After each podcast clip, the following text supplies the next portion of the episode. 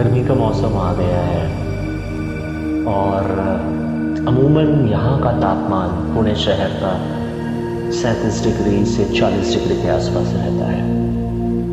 इतनी गर्मी में एक चीज़ है जो दिल को तसल्ली देती है, और वो है नींबू की शिकंजी। आमतौर पर किसी भी घर में ये बनाई जाती है और पी जाती है। अलग अलग घरों में इसके अलग अलग वर्जन्स हो सकते हैं। कई जगह इसे मोइटो की तरह बना के भी पिया जाता है। पर, जितना मुझे याद है और जो मेरी मेमोरी में है, वो नींबू की शिकंजी है।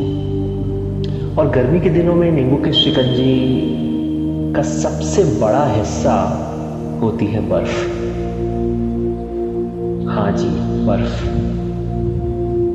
और उस बर्फ़ को हाथ में लेकर के अपने गाल पर लगाना।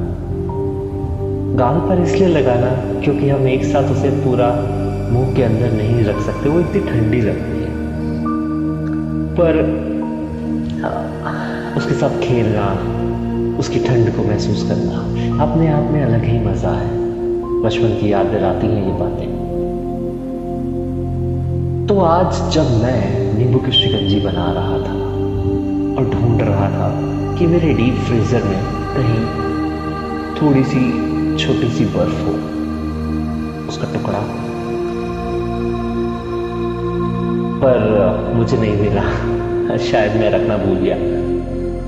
और ये जो आवाज़ अगर आपको कुछ लगे कि पीछे आ रही है तो ये मेरे आसपास के पक्षी हैं। जो कि मैंने पहले भी बताया मैं तीसरे माले पे रहता हूँ और मेरे ठीक सामने अशोक का पेड़ है जिसपे कुछ पक्षी रहते हैं। वो सुबह भी अपने अपने घर से जाते हुए आवाज़ करते हैं, शाम को लौटते वक्त भी आवाज़ करते हैं। तो ये आवाज़ तो चलती रही जब भी मैं आपसे बात करूँगा। तो कहानी पर वापस आते हैं। मैंने बर्फ़ ढूंढी और बर्फ़ मुझे नहीं मिली। मैंने ठंडे पानी से नींबू की शिकंजी बनाई और उसको पी। और उसको पीने की कोशिश कर रहा था। कोशिश इसलिए कहूँगा क्योंकि बर्फ़ से मुझे कुछ याद आ गया। और जब वो चीज़ मेरे जहन में आ गई तो शिकंजी पीना मेरे लिए एक आफत जैसे हो गया आज पूरे एक साल हो गए हैं उस बात को। पर किस्सा अभी भी नया नया सा लगता है। बहुत छोटा सा था मैं। भागलपुर की बात है।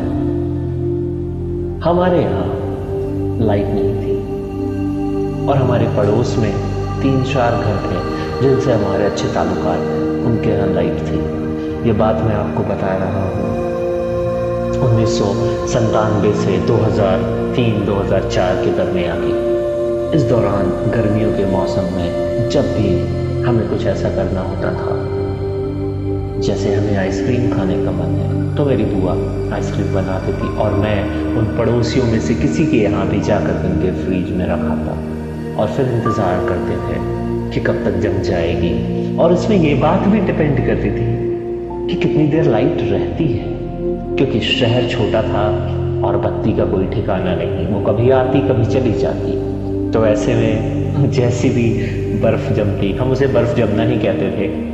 जैसी भी आइसक्रीम होती वो घर पे लाके खाते। तो बर्फ़ से मुझे याद आया कि मेरी माँ माँ मैं अपनी दादी को कहता था। और इसलिए कहता था क्योंकि घर में मैंने जिनसे भी सुना, सब उन्हें माँ ही कह के बुलाते थे। मेरी मम्मी भी उन्हें माँ कहती थी। मेरे पापा भी उन्हें माँ कहते थे।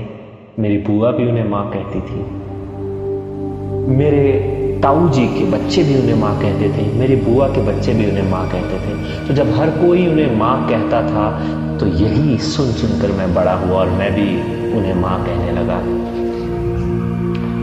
तो जब भी हमारे यहाँ कोई मेहमान आता, या दूस, बुआ आती, या कोई और रिश्तेदार आते तो मेरी माँ मुझसे कहती, जा, उसके यहाँ से बर्फ़ ले आ। नींबू की शिकंजी बनाने के लिए। और मैं जाता और एक पॉलिथीन में पूरी की पूरी बर्फ़ लेके आ जाता बर्फ़ अलग अलग शेप में होती थी। कई बार वो बर्फ़ की प्लेट में जो क्यूब्स होते हैं उसमें होती थी और कई बार कटोरी में रखी जाती थी तो वो शेप की हो जाती थी। फिर उसे लाना, फिर उसे टॉल में भिगोकर लपेट कर उसे पीटना, ताकि वो छोटे छोटे टुकड़ों में बन जाए और नींबू की शिकंजी में उस बर्फ़ को डालना। ये काम था मेरा। बड़ा मज़ा आता था इसमें, क्योंकि जब उस बर्फ़ को पीट रहा होता था तो उसके छोटे छोटे टुकड़े निकलते थे, जो कभी आँख पे लगते, कभी गाल पर लगते, और इतनी ठंड देते थे वो, गर्मी के दिनों में वही एक साधन था। बड़े होते गए चीज़ें दूर होती गई, चीज़ें धूमिल होती गई, हमारे घर में भी लाइट आ गई। और मैं उस शहर से भी बाहर आ गया। और उन यादों से भी थोड़ा दूर हो गया, जिनमें मेरा बचपन गुजरा था। मेरी माँ आज से ठीक एक साल पहले इस दुनिया को अलविदा कहकर भगवान के पास चली गई। पर उसकी याद पर उसकी याद अभी भी दिल में वैसे ही है, क्योंकि मेरी ज़िंदगी का अभी तक का सबसे बड़ा हिस्सा यदि मैंने किसी के साथ जिया है तो मेरी माँ के साथ जिया